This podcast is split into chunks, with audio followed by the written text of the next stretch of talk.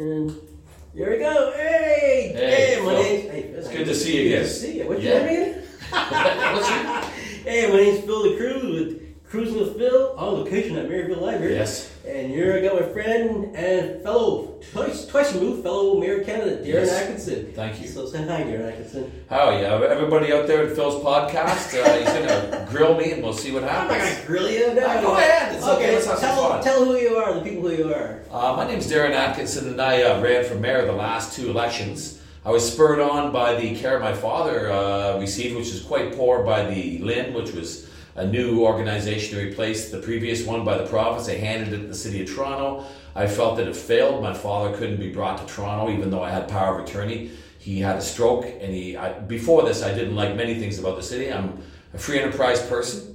I don't like the word capitalism because yes, I, I'm an, you know I'm a small business guy, but I you know I work overseas, do different things. But ultimately, at the end of the day, I felt that maybe some free enterprise ideas were necessary in the city because uh, the city's failing in a lot of ways. Pilot projects I could see right through. I used to have a cab license. It, there's a myriad of things. So I thought, you know what? In order to get my father's story out and talk about people retiring in place and uh, I had ideas about that. Uh, I also came through the health system. I had stage four cancer twice. I had some very Oh yeah, uh, I had some very informed Yeah, points yeah. of view. So I thought, you know what? Instead of just getting angry and talking in a coffee shop, I'll uh, I'll take my yayas out on the election campaign and go after Mayor Tory at the time, who I thought may have started out okay, but simply by the time he was in the, the last election, he won. He was um, and also ran a guy, uh, someone who was failing, and people felt so comfortable about him. You know, I think maybe because he had a TV show and maybe he strikes you as middle of the road, but in reality, he used to be the head of the Conservative Party. So when you start seeing things like that, and you realize the, the premier currently, uh, you know, uh, PC, uh, uh, PC is asking him if he wants to do certain things with extra powers. You got to understand, and even you know some of the papers. Like I mean, I find the Toronto Star to be more conservative than it was liberal. It's kind of broken with what I. I know they have called Atkinson principles, which I kind of find funny. That's my last name. Yeah. So we're distantly related to the Joseph Atkinson, but I don't think they follow their principles as well as they should. And I think this whole uh, thing was uh, uh, there was some subterfuge there somewhere where he had to resign because of the the awful shame of having a relationship. Hey, is that the real story? Yeah, I don't think it is a real story for a lot of yeah. reasons. And it was interesting the day he walked out of his office and went down there and I said, Hey, sorry about this. You know, I was kind of trying to follow him instead of conversation. Actually, effectively, I just badgered him. But I didn't see any intelligence from the media regarding, uh, uh, particularly the Star. You'd think they'd step up because they had that mystery reporter with this awful information about this horrible thing this man did. I think he's won the election and had to win the election. Probably would have never run because it was at the point it was almost uh, hopeless with 1.6 billion in debt, and he's a guy that likes to run companies that are running smoothly. Like uh, he was sitting on the honorary board of directors for hundred thousand dollars a year, and he was in that whole kerfuffle about uh, Ian Rogers. yeah, Rogers, you know, when the Blue Jays said, hey, we want to get rid of ActiveTO. So everything seems to work for him when he wants it to work, and it's all connected to uh, entities he's a part of, or he knows people who are running them. And ultimately, at the end of the day, I think that the premier and everybody was in the best interest of the powers that be to have him become mayor to accept the powers. Then there was another layer of powers given to Ottawa and Toronto that was even greater. And once that was through, you notice the budget comes through, they're 1.6 billion short, he's gone.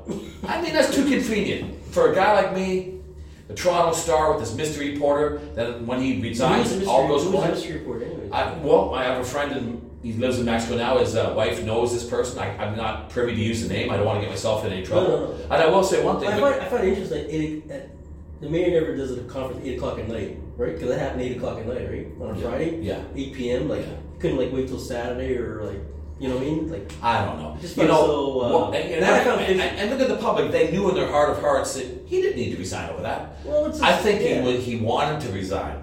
And then this woman, this mystery woman, oh, the awful affair. If it was so bad, why would Maple Leaf Sports and Entertainment give her a job? Yeah. Yeah, it- it- it- Well, the to city, the city, uh, the, bylaws, because she's a subordinate. She to work for him before a subordinate, so you're not supposed to have an affair, right? Right, but the thing is, She was gone by then. She was gone, but even then, she gets a job inside of Yeah. the mechanism that he's attached to. Yeah. Come on. And then, even worse, I called the star out, and this may or may not be a coincidence. I wasn't even on their uh, candidate tracker the second election. Oh, yeah, yeah. Out of 105 people, I'm the only one that's not on it. And I have the emails to prove it. They're saying, well, we'll get around to it. Oh, sorry about that. And then the advance, I got my name was on there after the last day of the advance polls. But Oh. you were on there last year, right? Yeah, but I don't know because maybe there's two Atkinsons. It was No, interesting. I remember, I remember you last year. Yeah, I was on it last year. name on there. But yeah. how'd they miss me this year? It's I can't say. Well, that's like the whole thing with the uh, election. If, if it walks like a duck and it Well, talks like a duck, or there's smoke, We there's just had this fire. by-election for Ward 20 with the whole Yeah, thing, yeah. with the whole suspicions about the fudging or votes. Well, last year, 2022, I went on my voting day to go vote for myself, right? Yeah. So I went down there. My mom got a card. I got a card for the province, but I voted province registered. Yeah. I went down to the school where, where I'm supposed to go. Said, "Sorry, you're not registered, sir. You know, I'm in the friggin' ballot. What are you talking about? I'm right there. So you I- weren't. So I had to register like an application and Yes. then put it on the computer or whatever. So now I'm registered. Can I ask you a question? Was it not the case when we talked that some people, including yourself, had had went and polled the people they knew that were going to vote for them, oh, and Oh, you yeah. got less votes than the people that they said voted for you? Yeah, yeah. yeah. I got, what did I get? 69 on the last one. But you said you'd you talk to more people because Ninety- you're in touch with your constituency-based friends Yeah. and followers and got 90 backers. Now I'm at 96 105. 105 people I know personally that voted for me, and they uh, they looked at the stats like, "What's the 69 stuff?" Yeah, so I found it interesting. Like Sarah Climenhaga had such a great vote Yeah, count before Sarah. a number of people, and they all had around the same amount. It's almost as somebody pulled something out of a hat. Now, No, she came in uh, fifth last year, right? Yeah. twice. She's run and twice. we got a new system too that scans. Yeah, All I got to say is that we know what happened with ArriveCAN yeah, on the federal level. We know what happened with the Serb app. yeah. If someone doesn't think there could be a glitch, whether it's intentional or not, but just look at it mathematically. you No, no, let's look at the, bear with me, Phil. Yeah. Let's look at this mathematically. Someone should take a look at it who's a mathematician and look at the odds of how things turned out versus a number of other factors. There's a way to do this. I mean, ultimately, Yeah. uh, uh, the the um, L, what's what's the gaming board? LG. Um, uh, OLG. OLG, a mathematician called them out because there's too many people that He were called them out, extended yeah, family yeah, members and that, yeah, that mathematically won, and it would be infinitely impossible. And you talked, talk, and you talk to Chris Sky, well, his secretary's uh, assistant. She says he called him out about that. Yeah. Well, even another thing, you got to ask yourself, Chris Sky.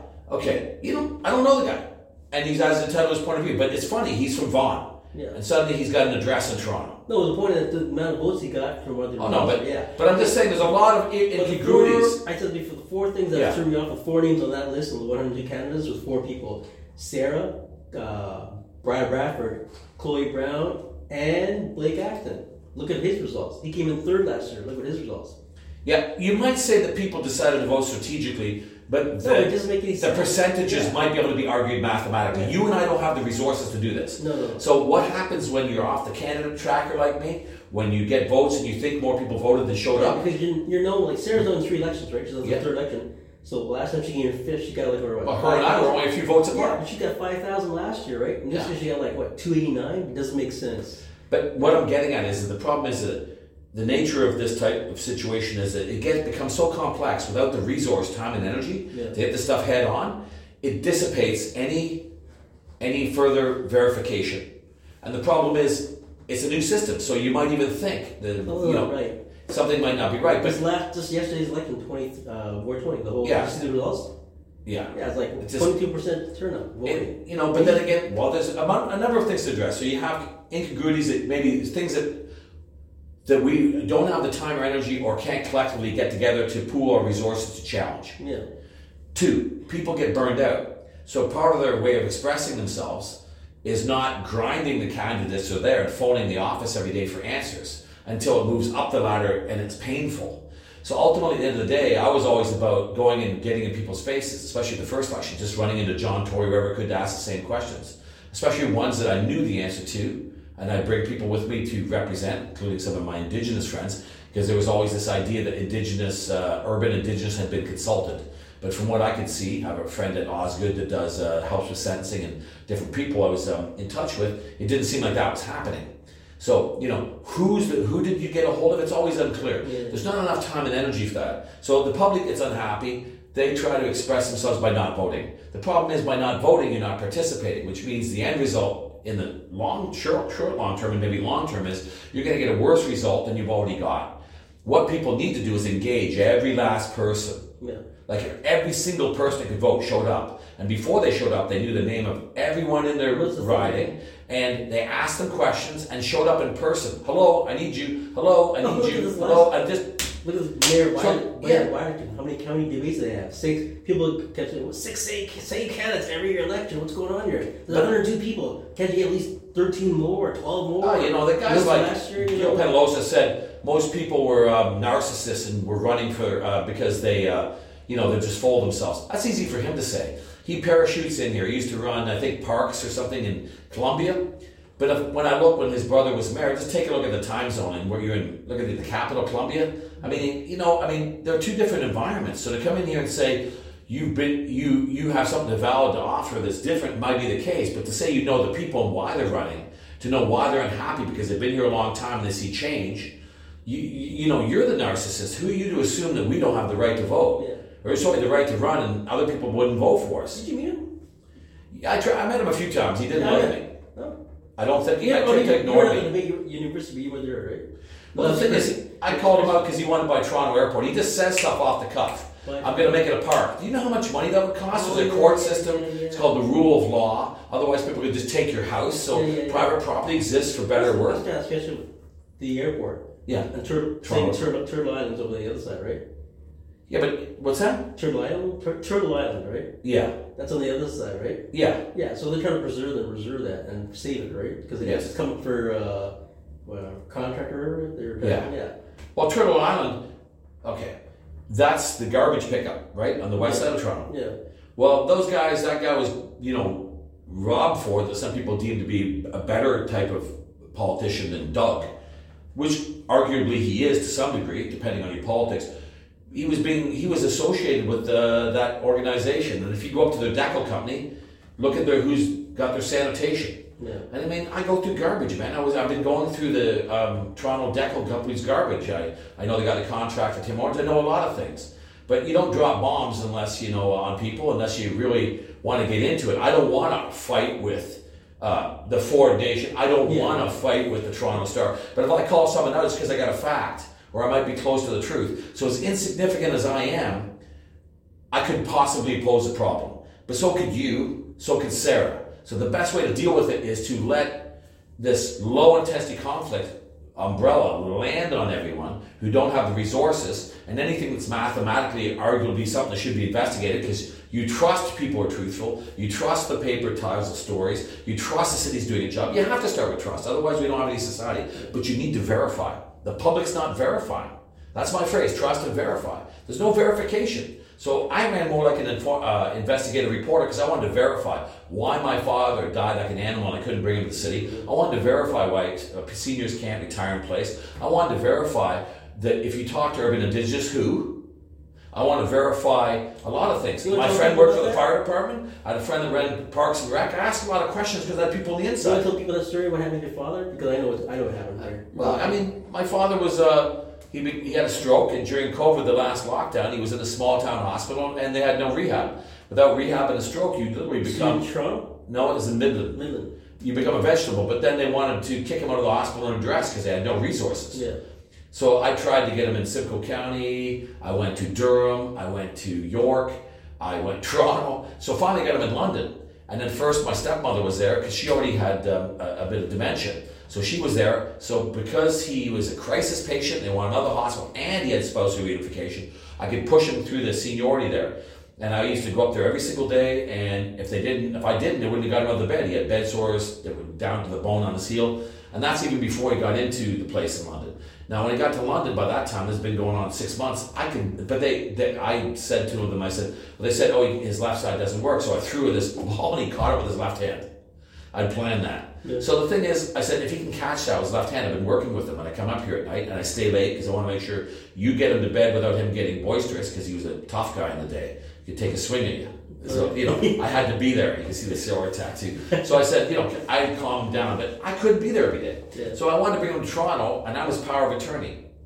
But they, I can't get into it, but basically, they rejected him because he's a crisis cases case, and it was better for him to stay In London. because he was going to die. They felt. I thought he could live. Through this process, I've noticed a number of things. That a, if you don't have an advocate, you're going to be. It's going to be a tragic outcome Yeah. more often than not. Two, I noticed things that are wrong in all these homes. They're understaffed and underfunded. So you can make things a crisis by underfunding it. They're already underfunded. They're already not. What was the place natural. in London like? Was it really Uh. Mount Hope. Was it pretty? They started out okay, but I mean, it got to the point where they're, I guess they're understaffed, whatever. He had um, sugar diabetes. They had checked his blood sugar in 20 days. So when they sent him to the London hospital, they kept sending him. I have to race down there. The last time they said, well, we're going to send him back, but he's gone into um, um, uh, what is it? You can't swallow water. Oh, um, Anyway, don't worry about it. We'll move on. I don't want to take up all the time over my dad. But you know, obviously, I'm not happy about it. I, you know, he's the only immediate relative gone. My mother's gone. I had a stepmother. She got dementia. You know, brothers and sisters. Most of my other family were older. I was adopted. They're passed. So I did my best, and you know, I'll give Mount Hope credit outside of the hospital Midland that didn't have him in rehab. They got him up walking oh, good. because he would have walked. But you've got to get people to do it. Yeah. If you want to get better, I had cancer, stage four twice. I had stem cell. If you don't get up and walk, like I couldn't put my arms over my head and play drums. I couldn't do that. Yeah. If I didn't make the effort to go through that pain to get it back, tough on me. Because at the end of the day, if you don't want to move your body, it's on you. Did he pass away during the election? Uh, he passed away uh, during. Uh, yeah, he did, and Yeah. I was so mad at the LHIN in Toronto. He could have been. He could have been at Heritage, one of the city-run places, which is just around the corner from me, and I could have helped him. I could have been there every day. Could have seen his grandchildren, and he got rejected. And I don't want to get into the details why, because I'll be criticizing individuals. Yeah. But I felt it was he was too much trouble. He they felt he was going to die. And they didn't respect the fact that I was a resident of the city and I was power of attorney. So you're talking to me. So the reason he needs to be here is because I think it's best for his care. But it was more about what our resources are. And the LHIN was brand new, and the city said we had nothing to do with it. It's a city-run place, and they said, well, you know, the city deal with doesn't really administer this. Well, how does the money get to you? So I started to look at how this stuff is done, and people are in partnerships. It's not like it's the province and the city. And I'm already fed up with the city on this stuff because at the end of my street, uh, there's a revival, film studio, but it's supposed to be this multi-use thing that's run by the SmartCentres. So I went to City Hall about that years ago, and I was fighting that. And it's just you know Walmart had all the lawyers there. There's just me, one guy in Carolyn, and a, and a dry cleaner. And they did bait and switch. I kept a picture of all the stuff they said they were going to do, and about a year later they changed it in another meeting. Then they push, pushed it through City Hall, and this video of me, and they said they brought in the town plan, the chief planner, to assure me this, that, and the other thing. And uh, again, I don't want to names, but my counselor in my area, I'm down by Queen and Pape. Oh, you know, that's come on, you mentioned it. I don't know. I don't mention. You know, basically. Queen I- and Queen and where? Anyway, I live Oh, down. okay, I okay. live in Leslieville. So she was um, on the board of directors for the union, but yet she was pushing for something that was a film studio. Oh, it's like okay. a conflict of interest, if you ask me. Yeah. And I never did get answers about parking, and nobody turned out like they should because they got confused. I thought it was okay because there's bait and switch. I took a picture with my cell phone of every single original offering that was going to be the plan, then it completely changed. So there's a lot of bait and switch, and then the city wanted it to go through, and it went through, and now it's sitting there. There's supposed to be a boutique hotel and a small shopping mall. Now it's just a film studio, and they're waiting, I guess, for the real estate to be worth more, maybe to develop it, because just down the way they're doing the uh, uh, the old Lever soap building is being uh, developed. It's a gigantic project right at the foot of the DVP, Yeah. which is why Tory and, and, and co decided to have a compromise for So they the, the ramp to the Gardiner, which caused total mayhem. They did a Hollywood tour, remember? Yeah, Because of the whole thing there. yeah. The, the- Yeah. the whole thing is it's all it's all it's all suspicious stuff. Yeah. It's either people aren't either these would be super politicians that really got the answer that people like that they're comfortable about either aren't capable or they don't want to go through the uh, a procedure you know maybe where it's scientifically studied properly and they have more than one consultation and they actually are accountable even that thing at the automotive building for um, uh, you know uh, Ontario Place. I mean, it was kind of over and done. And even when I got up and spoke, I mean, it was interesting because we seen Olivia Chow there, and we seen um, Uh, Josh Matlow. Matlow, but they didn't grab the mic. No. They just wanted to observe. Oswald Malik didn't acknowledge us because that was during the election. Right? Yeah, well, they wouldn't even let you talk.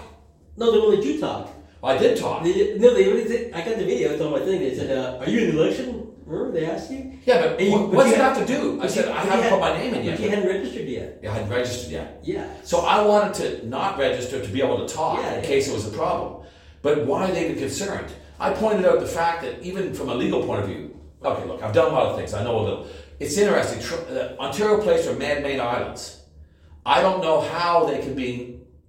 I don't know if anyone's ever thought of this, but why are they included in any concern about Treaty 13? That's what I mean. Because if they're new, they're not in Treaty 13. Yeah. But if they're still in the area, the jurisdiction of the Mississaugas and the credit, you know, in, indigenous, basically, they should have that. that they should, those islands belong to them. So my thing was to create an indigenous park there, Yeah. because the idea of a thermos bottle is asked you again, disgusting. okay, just after before the interview. There's no presence of indig- indigenous people. Well, I said that it should. Nothing. Yeah. Yeah. Well, I have an email on LinkedIn from someone who's a, a, a, a, a, landscape planner who said that Therme Spa was considering a, a sweat lodge. So let's see if they do it. They, uh, yeah. yeah. So I may take that up. But the problem with me is that I'm free enterprise. So I expended all this energy. I was grieving my father. I was very unhappy.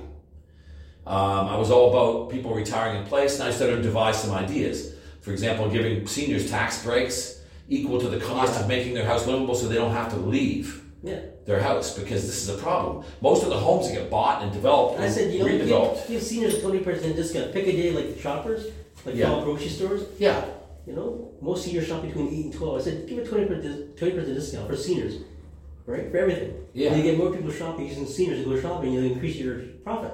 well, Right? anything to keep them Yeah. financially stable. Yep. Because the thing is, the cost of living goes up for these people and they're on a fixed income. If they're in their home and they get around and then suddenly they can't, we should help them stay in their home. But that may not be in the best interest of the natural course of free enterprise and, and real estate. So I'm free enterprise myself, so I can recognize free enterprise is an opportunistic area. The government should let free enterprise do its job, but administer it, not tell it what to do, but put safeguards in place to make sure it does what it's supposed to do and not go too far. But at the same time, government can't replace free enterprise because the incentives that are built on human nature aren't built in necessarily to an authoritarian thing. So whether it's uh, you look at it from a conservative liberal point of view, if you're you're just telling um, free enterprise what to do, and you're saying the individual and their their property and or their course of action in life has to be controlled by you by a myriad of laws that are increasing all the time, whether they be provincial, municipal. You know, you're authoritarian in a, in a way, whether you like it or not. So you know, you have to understand, like uh, you know, there's a when it's subtle, you call it socialism. When it's subtle, it's not fascism. It's it's you know, it's free market. When you know, and sometimes that's associated with one, associated with one party or another. But no political party should direct society completely, particularly where free enterprise and free will are concerned, because we diffuse naturally where we're supposed to. The food truck scan, uh, scandal, or no, failure was the best example. The The, city thought they could tell you where to have a food truck and what to cook. It failed. Almost all of them failed went bankrupt. talk about that. Because the city just can't do that kind of thing. They have no business being involved in that. Yeah. And you know, all the other guy, people that are out there that may not or may not have licensed, like I remember the old cashew vendors. I mm-hmm. love them. That was Toronto. So maybe you needed to make sure things passed cleanliness rules or whatever it is you brought into it, adhere to you know your new protocols. But you just basically ran them all out of business Yep. and then you said you're going to reinvent the whole business. You know nothing about it. So the city doesn't really shouldn't be totally in business. It can be a partner to control things for the sake of the public. Yeah. That's where you use your authority, but you don't control everybody and everything because it doesn't work. Because then one side, for at one point, will be wanting this, and you'll favor that side. So they flip flop a lot. It's the flavor of the day. around the world, like oh, I have, you seen diff- in states food trucks they have there. They have like festivals and events going on, you know, in like 24 hours. pretty common in the world now. Yeah. Look at other jurisdictions. Just- If you go up to Richmond Hill, just get north of the 407, they have food truck Yeah. uh, get-togethers and stuff like that. Yeah, but just speaking of food trucks in general, the city of Toronto administers things they have no business being in, but then they're hands off with other businesses. The interesting thing to me is that The, uh, big business is hands off, small business is hands on powerful people, privileged, or people in the know go unobserved, shall we say, or hands off. Small people who are doing anything that falls under a pilot project, if you're a cab driver or you know building code, they're going to hit you. So it's like a two. It's like you know it's two sets of rules. But the city actually proclaims they're creating an even playing ground. No, look at They're not. They're look at just- yesterday's news. They're creating an underclass of Case of people. Danforth yesterday. What happened? They see Yeah. another cancellation for this year. Yeah, but look at the taste of Danforth. Who would want it? They used to come out on the street, and because they put the bike lanes there. So it's not a for or against bike lanes, but sh- they never thought of the idea that if you put bike lanes there in this new form of parking, what will happen to other uses of the the right of way, whether it be the sidewalk, bike, or you know the roadway. Well, how can you have it like it used to be? The public can't walk around all these barriers. They could trip on them in theory. They could. How does a restaurant get out on the sidewalk? And even all those barriers will kettle the public on the sidewalk if they want to get the food. It's, it's, so it, basically, they should have known, whether you like bikes or not, that putting that in would destroy Taste of the Danforth. But they don't think that way. They've got a new thing now, it's zero or whatever. I, you know, I've got too many things in my mind here. Zero. Uh, But they want every vehicle that gives Oh, you a ride. zero. Yeah, yeah, yeah. Yeah, whether it be uh, uh, uh, ride sharing, whether it be a cab, Uber, Lyft, they want them all to be electric. Electric, but they don't understand the cab industry. So I sat in on the forum because a Tesla driver said, "Hey, you want to sit on this?" I sat in. and I almost laughed because there's no one there from the cab industry. So by omission, it's up to you to enforce your rights, even though by omission you're unaware of them. But they said they reached out to the cab industry. I go, "How come there's no cab companies here?" They all say that.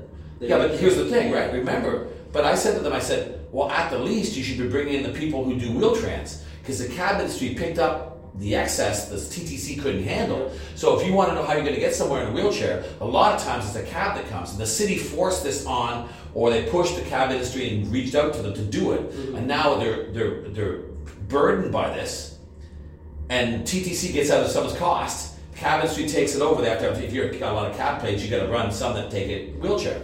But how come Uber and Lyft don't do that? They're not mandated. So if you're going to be like the city of Toronto, like Meritoria, you've got to go down to the police station. You got a car that's half cab, half Uber, or rideshare.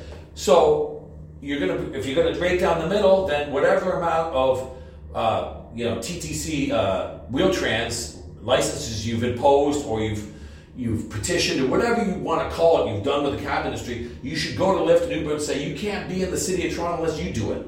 So my thing was to look at the people who are out there and ask them to match what it is they should already be doing, ask them to rise to their social obligation, because there's always a social covenant between a company, a government, two people. You can't treat somebody like an animal. That's an extreme. But at the same time, too, you have an obligation within the confine of your industry and how you define yourself to be at least moral, decent, or serve a purpose with regards to the mandate of that industry. So the cab industry is taking a beating. Well, and all the plates aren't even on the road, and Uber and Lyft are getting off easy. Yeah, so Tory, one- yeah, Tory, Tory brought Uber in. Oh yeah, he loves it, right? Oh, so Oh, he's, yeah. but he doesn't either. He doesn't think, or there's something wrong. So I, like I said, I don't want to use too many names or say too many things that are overt, but it's fishy. Something smells not right. And this is not ha- this is a how come and you know if you want to be if you think that Rexdale and Scarborough is underserved with services, how many cabs are going to be out there with electric cars? Because all the pumps are going to be downtown, the charging stations, and we're people they haven't thought of this. Electric cars, the batteries have problems in the cold; they're different. So they build their data on other cities that are warm. Well, look at the transit, the TTC transit. During the freezing temperatures, they're all frozen, right? Yeah, but have you ever been on Tesla when it's hot? Yes. touch the fingers Yeah, on the yeah, ceiling. yeah, yeah. You'll burn your fingers. Yeah, yeah, yeah. Like there's a lot of unusual things that are yet known. If an electric car burns, we'll have to get these special uh, ways to put it out because you can't put out that fire. So it, it burns like crazy. So the fire, you know, it'll burn right through into the ground. So there's places now where they have to take the car and dunk it in a chemical bath to put out the fire. So you're going to have a uh, safety concerns that will eventually show their face. You're going to have problems with the batteries in cold weather. It's not advanced enough. I got friends. The demand's going down. I got a friend, my friend Roger. He works at. They were doing uh, rare elements mining up. They've laid them all off. Yeah. I'd like to use the name of that company too, but I can't. Yeah. I'm connected to I a lot of people, with a guy named Mateo. What's that? I did an interview with one of my guys. When I interview with Mateo. He owns a bike company, bike fixing company. Yeah. And he's he's smart. He knows his stuff on bikes, and he's still got the ba- batteries. Yeah. You can't just interchange them when when one burns out, like one dies. You had to let it cool down first. He was telling me, right? I didn't know that. Oh, yeah, yeah, like you said, you Even to charge them, Yeah, there's yeah, a certain amount of electricity to warm them up. yeah. So you're spending energy. So these things, it's not that it won't eventually happen, but it's not there yet. So we're trying to get it there faster than say the cab industry. I want to Well, would you, wind drive, this would you drive a car to Montreal, an electric car? Would I drive an electric car there? Yeah, to Montreal, knowing its limits. It has limits, right? You know, if I was by myself, Yeah. I'm a father, I got two kids, I got responsibilities, I usually carry stuff, I'm a drummer, whatever. I couldn't do it. No. And the reason is I would go to Montreal, I go to the Montreal Camera Show because I belong to the Photographical Historical Society of Canada. I I wouldn't drive there with all my stuff because the electric car. Wait, you go to the dance festival? No, well, let me finish. Well, I think there's so many thoughts flying at you. I'll, I'll tell you that in a second. The problem is when you load down a car, Yeah. there's more. You're gonna you're gonna you're gonna burden that battery. You're gonna draw more. So there's a lot of variables I haven't thought of. So one of my arguments. So with all your stuff, you'll go about half a mile. Yeah, well, there's 15 minute cities. You know, they say, oh, people should park their cars because just let the trucks deliver. What they don't realize is Amazon uses individuals for deliveries. Yeah.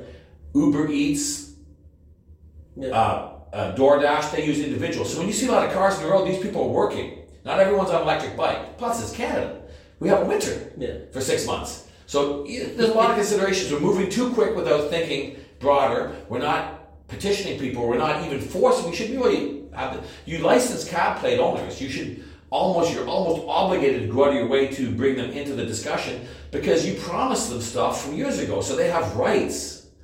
Now, someone goes, well, what's the right of saving, you know, we got to save the earth. Look, I go through industrial garbage. I got negative carbon footprint like WALL-E, you know the movie? It makes little cubes, these skyscrapers. I built three skyscrapers of stuff I've taken out. I'm not lying. I'm the, you know, I'm to brag. I'm the elite of garbage picking. So even our, our recycling system is a joke. We use single, we have a lot of single-use plastics, and if you have too many, they get mixed back at cost into garbage because you can't ship out recyclable products that go into landfill. And you know what I've determined? Okay, let's do the cab thing first. I get all over the place. This is not probably why nobody voted for me because they can't even understand what I'm saying. We'll go back to cabs and this policy of zero. You know, uh, you know, like Uh, uh, zero, Uh, zero emissions. Net zero. yeah, because you're never going to reach that. And what you'll have is you take an industry as a service. When you're in trouble, someone's pregnant, you're sick, you got to go somewhere in a hurry, you call a cab. Whether it be Uber or Lyft. But Uber and Lyft will be suffering the same problem because you're going to take plates off the road, you're going to force potentially them off the road, um, and because you won't be able to supply the amount of charging stations, Yeah. and then the demand will be higher. It's going to get out of control. So Rexdale, at at the peripheral of Toronto, will be underserved, in my opinion. The core will be served. They'll point to that and say it's good. In the meantime, you've driven other people out of business, had the right to be in business, been in business for decades. The U licensed and they bought plates for hundred thousand dollars. Even worse, you put garages out of business. Now here's the other thing: the cabs will be on the road if they're all electric. You got to think of this if they're not hybrid. How do you get the back and out of the fender better? I drove a cab. Cabs have accidents all the time. They get flat tires. The, the, the cabs, the, there's garages that support the cab industry. They're specific, and they're open 24 hours. Electric cars, the only people who have parts are dealerships. They're not open 24 hours. They're not even open on weekends. And when you go in, they've got to make an appointment. So through attrition, the cabs will not be on the road. So they will involve. I think they're going to literally take the amount of available rides, rides, and, and ride sharing vehicles off the road by creating an environment where they can't stay on the road by bankrupting the garages that don't have the right parts. Look at a garage that's got all kinds of oil filters, all kinds of stuff. What are they gonna do with all that inventory? Yeah. Switch over overnight. Go to Canadian Tire. Hey, can I trade you all this stuff for gas engines, for electric stuff? Well, we don't even have it. Go to the dealership. You go some electric cars. It takes almost three months to get a quarter panel. Even the fender better. These cars won't even be on the road. All that will happen is people will know that the cabs or the Uber or Lyft will be late getting to them, mm. and other places like out Scarborough, Rex will be, and North York, places in the peripheral of Toronto will be underserved in a vast way. And then in the winter it'll be bad because the cab has to hover. Can't turn off your engine completely in the winter unless you're going to go in and out of coffee shops. Cabs cruise around looking for rides. That's what I did. And you, you know, that's going to drain your battery. The whole thing is a joke. It's not even thought out properly. And that's just one pilot project. So I want to wrap that up and say, public, what's going to happen to you when you go to get a cab in 2027 and the years post that date? You will not get vehicles to get to you. And if you have an emergency, you're going to be in a world of trouble and you won't even know what to do. So better put someone on your back and start running. Because, and if it's in the winter, it won't matter if you even have, unless you have a three wheel bike and you go through a snowstorm. good luck with that. And what if you have kids and a bunch of gear? What if you're a drummer and you got a drum set? What if you're in business? What if you're someone that's delivering? Because people say, why are these cars on the road? Because they're delivering for Amazon. Go after Amazon. All these cars on the road, a lot of these cars on the road are delivering for Amazon. When I'm out in industrial areas, I can take you to places where people come in and load their stuff up in their cars and vans and go and deliver it. That's how they make their living. But you don't see them because they don't have a name on their car. So you don't see this stuff. You got to be like me in free enterprise. So I'm not here to dump on the system and say we don't need electric cars. We need to move into, we segue into it more gradually and more thoughtfully. You need to reach out to everyone and be a partner with them. Don't tell them what to do like an authority. Because if you're not an authority or you haven't thought it out, what's going to happen when it doesn't work? Where will you be? Well, your job may disappear. You're gone. Just, just like that. Like Tory, you're gone. What's with the public? They're stuck with the outcome. That ain't right. And every one of these pilot projects cost thousands, tens of thousands of dollars. No more pilot projects. So my thing was, yeah, we need electric cars, but let's work with these people. One of my things was, why don't you work with the system that's already there? When you go to a gas station, there's lots of space for the vacuum, whatever. There's even parking spots. Why don't you actually go to the gas companies and say, can we put pumps on your property to, to charge cars? They'll go in and buy snacks, and there's more markup in the store with all the little snacks you buy, more profit there than there is on the gas pump, because that's all taxes. Yeah. That we don't even get back. So to think about it, they should be working with the oil industry saying, you know this is going to happen. Why don't you transition? Or why don't we partner together to make money together? But you have to dislike someone so much. You go, whoa, you're driving a gas car? You are evil. You're the gas company. You're the death of Yeah, but how long does it take to charge a car? Anyways, how long does it take? Depends on the pump. I mean, you could be, depends on which power you want. You can charge up in like gas. 10 minutes, the quick charger enough to get somewhere, or you could be on there for hours. It's up to you. But the thing is, what if people, if you had all the electric cars running you wanted, even if everyone replaced all the gas cars, the grid's not even designed to deliver that kind of power to distribute it. It would Yeah, overload. year, the whole year they have like a. Oh, it's like they have four electric charging stations there. Yeah, four. yeah. So if you got like if you got. Well, what if this whole parking lot, this is a park, this is a mall, right? Yeah, yeah. There could be out there right now about a thousand, five hundred to a thousand cars. Yeah. Well, if they're all electric, what would you do? Yeah, you got four pumping stations. There you go, right? You know, you'd have to mandate that if you're going to have a mall or a smart center, if you're going to be a gas station, you would have to partner with these people. I was about partnering. You were about partnering. Other people about partnering. The people that are in the know, you had, I called it camps. Yeah. You had Penalosa, who backed uh, our current mayor, Olivia Chow, and that was one camp. Then you had the the the known the known the usual suspects, John Tory and the, and, and everybody running for mayor that was a councillor, which they never resigned. So I'll give kudos to Mitzie Hunter. She resigned her position. So she had to. Yeah. She had to. Yeah. But as councillors, these people never resigned, and then they ran for mayor. Yeah. At the same time, then they just went back to their job. They had nothing to lose. That's like to me, that is, that's zero commitment. But Crawford didn't to resign. Who? Crawford was kept. He didn't have to resign to run for MPP. He could have just kept his position. Well, I'm just talking about councillors. Yeah, You're already on the city council. Well, no, I'm just wondering about whether. Yeah, yeah. The. Well, the, I'm, we all wonder about a lot here. Look at, the, look at look at it. Think about it. They want to be transparent. They say they're transparent at City Hall, right? They're awash with 3.5 percent from uh, uh, transfer taxes in each constituency, which is almost like when things need to be done, you just grease that area and maybe someone will vote for you. I don't know. Maybe I'm wrong. Maybe I'm right. You take, you know, think about it carefully, public. So you get these people that have been in there a long time because they seem to be doing what people want, but yet people, you know, the quality of life in Toronto is what not what people expect. Or a lot, I would say the majority are not getting what they expect. So there's a disconnect there. So if all this money is there, and then you vote for someone, but it's still not right, the public has to stand up and go to these people and verify their you trust them. So you trust that the current crop of counselors are good people, but you got to verify it. So I think what just happened with Olivia Chow is that you trusted she'd stand up for your city, particularly your rights at uh, uh, Ontario Place. And what was the other guy running for mayor? He had beach rights, Steve. What's the last? Well, Steve, what's Steve Mann. Steve Mann.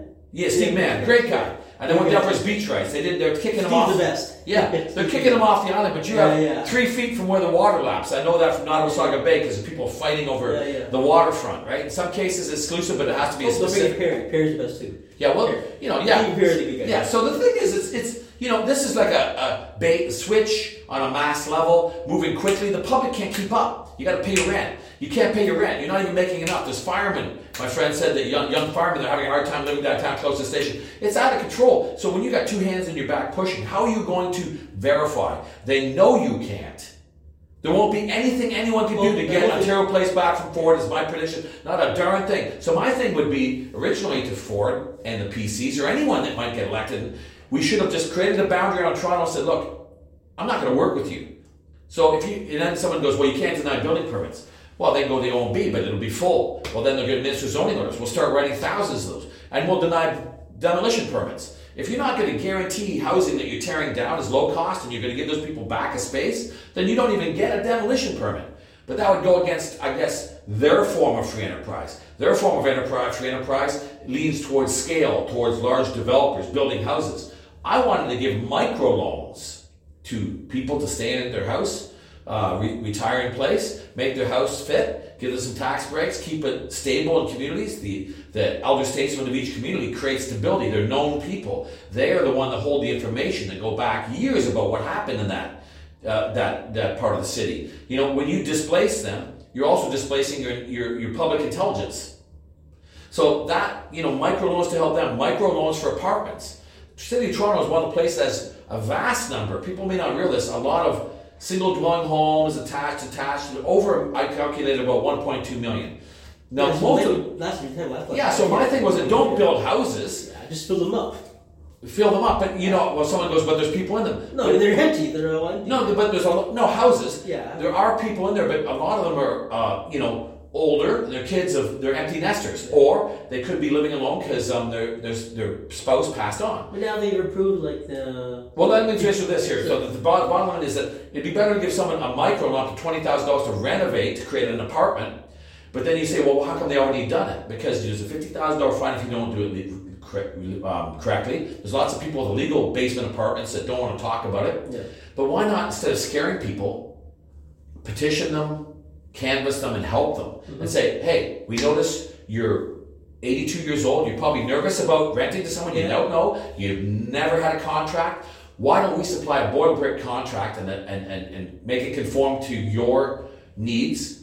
And but you'll have to give a minimum contract of five years, and it has to be 30% below market value or 40%.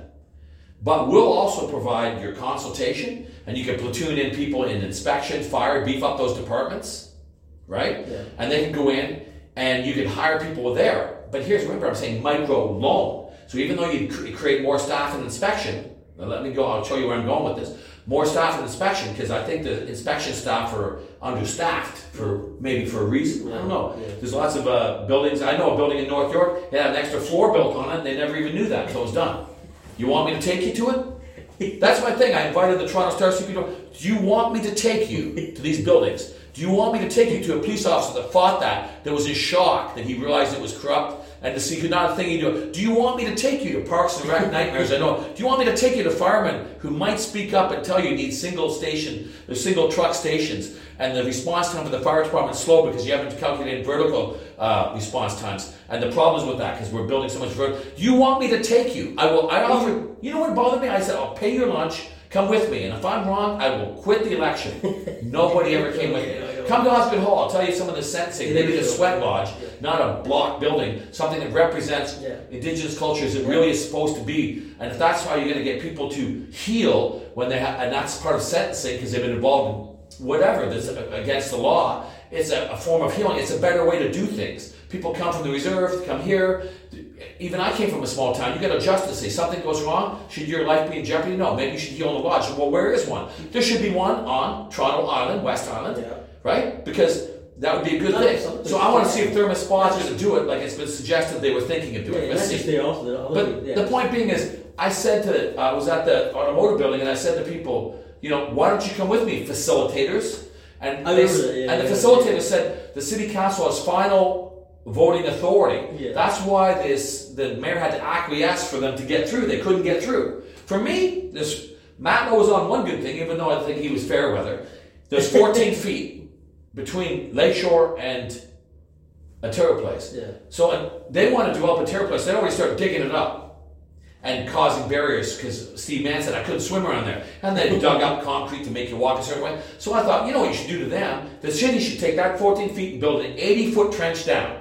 Then nobody would have access. So then what are you going to do? But I could just say, well, you just tore up that at the cost of millions of dollars and you don't know why. I tore this up because I want to actually, uh, I want to make sure that uh, if you're building on indigenous lands, that there isn't artifacts here from previous settlements. So I'm going to dig an 80 foot trench. I'll make up my own rules. But you won't get at the island because how are you going to get through that 80 foot ditch? I would have done something brash like that. I wouldn't have given building permits. I wouldn't have given demolition permits. And then I would just be for the city of Toronto. If you're in the city of Toronto, up to you. If you're not, if you're from the outside of the city of Toronto, your opinion is secondary. Even if you're premier, your opinion is Oh, yeah, secondary. the land is man-made. It's man-made. The question But the point is, is that if you don't draw a boundary on the city of Yeah, Toronto to defend yeah. it, then you're not for Toronto. I thought Olivia. Chow might be okay, but she screwed up big time. but the question is, people ask me this: is Ontario Place is man-made, right? Yeah. So if it's native land or indigenous land. It's not land. It's a prop. It's an area, right? Well, the thing is, it's not covered under Treaty 13 because it never existed back when That's the treaty right. was written. Yeah, in right. theory, Yeah. So the question is, there's lots of questions. the water there, the water is sacred, right? Well, the waterfront, that area is Yeah. their territory. That is. So the question is, was that included in Treaty 13? So is it exclusionary because we built it? And we but if it's on your land, it was built, it's technically still yours, We right? haven't got an answer to that yet. So no one, no, no one's answered anything, and, No. and you know the best thing I think is for it to go away. It's too hard for the mayor to deal with. We don't have money. The premier's in trouble, right? And maybe they think by cooperating, they're both in trouble a little bit, right, with the constituencies, the people that put them in power, the constituents. So maybe this, they thought they could get some traction out of this. If Yeah. anything, they just made a bad problem worse. know. They have the proper series of things that happen after. Okay, we have a we have immigration laws. You can't bring foreign plants stuff over, right? Overseas, right? Oh yeah, but that, yeah, that's a whole other matter. Well, Yeah. Well, just take scenario, like just Yeah. like, survey of scenario things that come, like for Yeah, but you know, my friend Well, is you know, indigenous. Said I brought some friends down there, and they go, they were consulting indigenous about indigenous plant life and aquatic fauna. So it's like, what you bring indigenous people to AOK, your fish, plants, no and type of shore- bringing foreign bodies over. Like for example, immigration. They won't. You can't bring a plant over from. Oh yeah, but what I'm saying is they were actually saying at Therme Spa they were going to engage indigenous No, they're over what the waterfront, No, they're gonna so they can stand around the edge and look up at what you created. Like that's a joke. They want to bring their own. It's a joke. They want to bring their own palm trees. You seen the pictures? Right. Oh, they're bringing yeah, they're, they're Yeah. bringing non-indigenous species. You know what I mean? That it's an invasive species coming to our side, right? Things things dormant for so long. Well, long. one thing, something that's living can have microbes in it and just- beetles. they Look at the problem we already have in the boreal forest and all kinds of other problems. that on microorganisms. It- It's just sitting dormant for how many years, thousands of years on a tree. Yeah, but here's the thing: Therme Spa has a lot of money behind it. Some of the councillors supported it. It's going to be hard to stop it. The mayor would have had to dig in and take a chance. But she's a bit like Tory. Everybody wants to be in the middle of the sit in the middle. The point is, we've got to get back to basics and clean messes up. Yeah. To me, the red bus lanes in Scarborough. Why would you have a red bus line but exclude three people in a car, a taxi, or an electric Yeah, car? yeah. Like, there's no common sense to I this keep stuff. my blow up dummies in my car all the time. That's why. There you go. Yeah. Uh, which customer? Oh, oh Well, you know, I used to love yeah, when I had the baby seat Yeah, and my kids. When you featured the car, you featured the car. Yeah. What a want to be uh, what do they what do they call it? Uh, party driver? What's it called? The Oh, designated driver? no, no, no. The uh, the, uh, party. Uh, uh, what do you call it? One when you're in the car. Three people in the car. It's called. Uh, Oh, uh, we got, we're moving so fast. Yeah, yeah. The HOV line, you ride be, share? They'll be a new features, new car, and you buy a new car. You want to buy right? You want to sit in the designated lane? Just press the button. Just the dummy comes up. Yeah, that'd be alright. well, you know what I did? I had uh, the ba- I had my car seat with my kids. So Oh, yeah, at the time, my wife was wondering why I wanted to take them to everywhere and whatever, and I'd have run an errand and I put them in there. There's two of us. So I could use the HOV because I had like, like a four year old and a three year old. So I used my kids. Not that I wouldn't do the errand, but I would plan my plan to go with my kids, and you know I would do something. But on the way, I would get something done because I wanted to use that HOV lane. I'm starting a new business. What's that? I, I started a new business. Did you? Yeah, it's really. What is it? Oh, it's a joke. What do you think? Yeah. You know, senior parking, right? Yeah. Handicap parking, right? Yeah. So when I went with my mom, right, I got a car, sticker in my car, right? So whenever I go, I go right up to the mom, right? Hey, mom, this is so cool. The park's so far away. This is a great for it's good for like dating, going shopping. You know, I can rent out seniors. What do you think? Rent out a senior to use a parking space, park closer. You know. What do you think? Well, might work. I pay him some money, give him some Fido or whatever, you know, and then the BLV, you know, you know, like I, I gotta go to the mall. I gotta go back. I you rent out grandma for uh, two eighty two. I gotta two and two eighty two. I gotta pick up grandma Stella. Come on, grandma Stella. What do I gotta do? Just sit in the car. Then just sit. I gotta go to. I gotta date. Run your errands and sit yeah, and all yeah, just sit in the car. And then I gotta head. Well, you know, I don't know what kind of business Some it is. cop- You probably get takers some this cop, day and age. some cop comes over like, excuse me, man, what are you doing? You know, I'm here. I'm being hired. I'm hired for the day. I'm A a senior- placeholder. I'm a senior hire. Senior hire. Senior placeholder. Senior hire for the day. You know? Well, that might work because you can put some money in the pocket of people on a fixed income. No, but you want to make a joke Yeah. because I see. Yeah, people- I know, it's pretty no, crazy. No, no, if people use handicap parking, Yeah. these young, I see people literally in handicap and just sitting because they got the So- sticker there. It makes you sick, right? So listen, they should be. I have a half brother, and he has a, a handicap parking sticker. He's proud that he got it. A Yeah. lot of them are with people. See, if I had to rat people, I'd have to rat out people I know, family, and whatever. Because the fact is, we're we're drifting from the rule of law, No, they- they'll- and the rule of law isn't about authoritarianism. It's trying to give us an even playing field. So the laws are good, but if they're not administered correctly, if there's two sets of rules, one for the rich and powerful, the connected, the large scale, and one for the small, then what's the point of having a law I to was at begin with? Shoppers the other day. This big, over here, this big, big muscle guy in a van comes out, handicap sticker. Go, I'm ready to for my mom because I'm handicapped. I go, I go, buddy, you're not handicapped. Yeah, yeah, everybody, you're like you're like three times the size of me. You're walking like this. Come Well, on. you know, there's a number of things I, I toyed with you planning no, on my he's, like, not handicapped. Obviously. Well, I got one for you. Yeah. I was saying that basically in some cities they take a picture of you, Yeah, they should. you're parked They should. illegal, and you get the ticket. Well, they should put a picture of this. Like, if you, my mom should have a picture on her car. Right, but we should have a complaint system based on pictures. Yeah. But they'd rather platoon in uh, the parking authority, and those guys, they're over. They're, you know, it's a money collection system, and they're running around getting bigger tickets, hundred dollar tickets. Yeah. And this touchy because then you, you have to judge. You have to if you have to make a personal judgment on someone, it's something they don't want to deal with. If you're not with your car, it's like this victimless, like humanless uh, event that you can uh, you can put a you know, a, a dollar value to and collect. So it's about tax collection, or, and, and that's basically to, you know, to help fund poor Thanks for, I got mom's. Thanks for reminding me. I got mom's in the car for the at the handicap parking spot. You, you're just messing with me. you got me. So Yeah, I'm I'm too serious. I'm too serious. I'm, serious. just kidding. Yeah. Well, you know, I mean, oh, no, my I want to go back to what you said about the back then of the uh, the uh, micro building loan. microloans. Yeah, yeah. No, no, the the uh, building your little shacks. Back then, a guy uh, built a uh, shack in the backyard for his father, right? Because he Yes. lived in actually lived in London. Yes. So He wanted to bring closer, so he built it.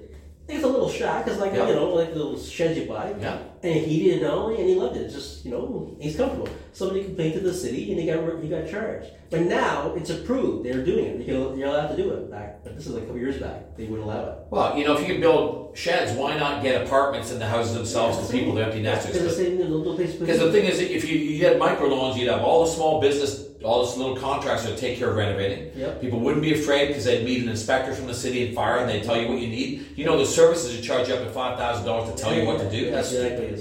So why not get the city to do it? But here's what I want to get at: if you get more inspectors Yeah. to float this idea, then when they're done approving all these apartments, where the money will come back to you because you're a partner Yeah. and say a five year lease is 40% below market value. So part of the rent will come back to the city, so they'll get their money back. And microloans are more often paid back as much or more than any other loan to a small individual or see, you entity. gotta get on these landlords, these freaking But here's the best thing when you're done, you've just beefed up fire inspection, building inspection, so you can unleash 5,000 extra inspectors on all the big boys. But I believe they've let inspection languish so that through omission, things happen faster than the city can react to. And the city staff knows that, but what are they going to say or do about it? And then that way, the agenda of those that are perennially in office, who've got 3.5% transfer funds, can stay in office, run for office without um, resigning, then go back to being a councillor. And they can just jockey positions. And I'll just say one thing about last election. They said, John Tory said, I wouldn't support anyone, I'm not going to meddle. Even the deputy mayor didn't do that. They both come out with Ana Bailão's side because they realize now none of them are going to win. So Brad Bradshaw going Anna. And they were right. They knew they were going to lose. So then they broke their own word. Yeah. So their word is worth zero. Their commitment is zero. Yeah. And they created a clique, and I don't believe that they created a culture. We're not fully aware of what they're doing and what and the behavior that they've bought into. They are they're drinking their own Kool Aid, as we say in free enterprise. Yeah. They're delusionary. But if I talk to a lot of voters, they think that they're doing a great job. As a matter of fact, John Tory could have won the last election easily. Well, yeah. But if you're going to delude yourself about who people really are, then the voters will have to bear some burden of this mess we're into. So my big thing to the voter is this: go out, know everybody's name running for office in your area, prepare questions that matter to you, and when you know you're absolutely right, and I mean it because you've gathered data, hold yourself accountable. Go out and see this person again and again and again if they don't answer your question. Grind them. The only way to make politicians feel uncomfortable is to grind them with questions because Uh, my dad used to hunt a lot of cops. You know what a lot of criminals don't like? They don't like to get caught. And even worse, a lot of them don't like them if their mother knows. Yeah. So listen, everybody wants to be liked, right? Politicians, criminals. I'm not saying politicians are criminals, but they want to be liked. So if you catch them in a lie overtly, if you can videotape them, the peer, it's like called peer pressure. I pressure. mean, like keel burgers? Well, we're not supposed to use peer pressure on one another and judge one another, but I think politicians are open season. They want to be put the feather in the cap, and you know they're going to save the world. Then let's see. They want to be Superman. Let me ask you that. What do you think will happen with Bradford? You got dinged by Tory for being not endorsed. Well, I mean, I mean, that, Brad Bradford, I think he was didn't he lean more towards Therme Spa? I mean, I don't, I don't, I don't like his politics. No, one of his one of his uh, team was part of Sturm. Remember? Yeah. Yeah. No, I'm talking about the uh, they said they weren't going to endorse anybody. Yeah. Bailão endorsed. Uh, no, Bailão. Uh, McKelvie endorsed Bailão, and then Tory came at the end. Yeah. So it's like a big burr. I thought, you know, because Well- so we know this. They, they voted. They said they would, they lied. No, but the thing is As simple as that. It's like they lied. They felt they had to for No, the but good I- of I'm talking about loyalty. Like Bradford's been, he's always been loyal to Tory with any vote. The whole look at the whole. Well, look how he votes. Yes. Yeah, but the thing is to come out and say that. Look at the warming center stuff. That what a debacle that was. Yeah. It should be unanimous to keep warming centers open in a cold country. But because we had a warm period, they thought we won't need them to No, save money. thing- Let people freeze to death, right? the thing with the What a voters. bunch of animals. The way they the way they act, this is what it reflects on the voters. Like voters saying, "Look, hey, I got a lot of emails. Hey, I thought he's loyal to Brad. I thought Brad was loyal to Tory." Yeah, but when you go on a, when you sign up and you and, and you're bringing in your family with you, yeah, I could have brought my family. yeah, but I'm just saying, like, if you, No, no, but people leverage things yeah, yeah, yeah, to feel good, Yeah. look good. I don't look good. I don't look at me. no, but I'm saying, I look at my hair. in No, politics. no, think about this. No, look, look at you, Phil. You, you and me look like rough and ready guys. We don't. We're not making the effort to put on the thin tie. I Yeah. call it the English look when I was running Yeah. an company. I got the nice shoes. So I, I did wear always wear good shoes in Europe. The bottom line is, is that these guys have it down. They got the money in 3.5 percent fund if they're a counselor. They've got the connections. Take a look at when people file, filed their uh, uh, the, the the audit for their what they spent during the election. Yeah. Look at the numbered companies. Look where the money's coming from.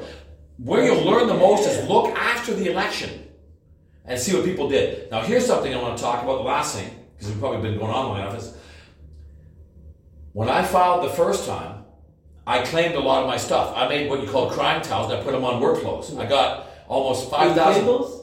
What's that? You clean those towels? Well, I claimed them because I got I've got them on the garbage, and they said, "Well, you're using it." I said, "Well, I got it out of the garbage, got it for free." but they said as value. I use my space as my headquarters, so I used claim part of the rent. I don't think that should be right. So I could have claimed it. I claimed fourteen thousand. You didn't do ten. I went over. Yeah, yeah. But you know how much money I Oh, would. yeah, 'cause you're over But you know how much money I would have got back on fourteen thousand. Six thousand. Six thousand. But it's it's it's it's not a law of Ontario. It's a bylaw. Yeah, because you got over. No, no, but listen here what I'm saying. grand. It's a bylaw if you go over 10 grand. So the idea is go bigger or go home because the bigger you are, like Penalosa, Tory, or any of them, Bradshaw, look at how much money they spent. They're going to get money back. And take a look at what they claimed as a value in certain categories. If you use something and it has a value, you have to claim it, but you can get part of that money back. So what's to stop anyone? I'm just saying, take a look at everyone, including myself, yourself, everyone. When anyone who went over ten thousand, and look at what the money they got back. You can almost make a year's wages by running and losing with what you repurpose. You mean the? Uh, So how can that be? No, no, let's just Yeah, on. yeah, yeah, How can that be right? Yeah, but the province. I'm gonna let me finish. yeah, By the province has you can put in a paper yeah. form, which they don't like. That's why they have a meeting and they kind of condition you to go electronic. So the first year, I was having problems. They kept rejecting. So I got fined because I was late again. But so then, but then I go. They said, well, they can't tell me who to use, but look at some of the beer constituents. So I went to see Tory, Penlos, everyone who's their CPA, and then I ended up using uh, uh, William Molson, a very fine gentleman. And but he was John Tory CPA, so he took pity on me, and with his skill set, explained to me intelligently and stuck to the basics, and just did his job as CPA. He said, "I can file a paper form for you, can buy." He made it real easy. I, I thank him to this day for bailing me out, so I could run the second time, otherwise I'd be banned. so the thing is, you don't have to do what the city wants you to do, but they want everyone to do it because it provides an avenue for people, and, and that culture provide. You know, it's kind of a culture that's created an avenue if you choose to use it, where you can repurpose things, create a value, and get half back, and the public pays for that. So every time there's an election, you're paying more than just the cost of administrating that election. Yeah, but look at You're putting money in. These counselors had a lot. Look at how much they spent. They made money while they're getting paid to be a counselor and never resigned while saying, I want to be mayor. Zero commitment. And the system itself, that's a bylaw in itself, should be should be overhauled. It's illegal. And the Ford wants to investigate why he didn't he really. Everyone will be bedfellows when it's convenient. That's a problem. Do you think they should resign if they ran for council to be a mayor? Who? You think he should have resigned as a council member to run for mayor, like Mitzie Hunter? resigned? Absolutely. Yeah. Because it doesn't show any commitment. Yeah. Some of the people wouldn't have run. Would Brad be down there with his family? He's got bills to pay. If he knew he didn't have a job, Yeah. would he run for Matt mayor? Lowe. Matlow. who Would he run for mayor? Who else was there? Maybe he'd grab the mic a little quicker instead of just saying I'm for things.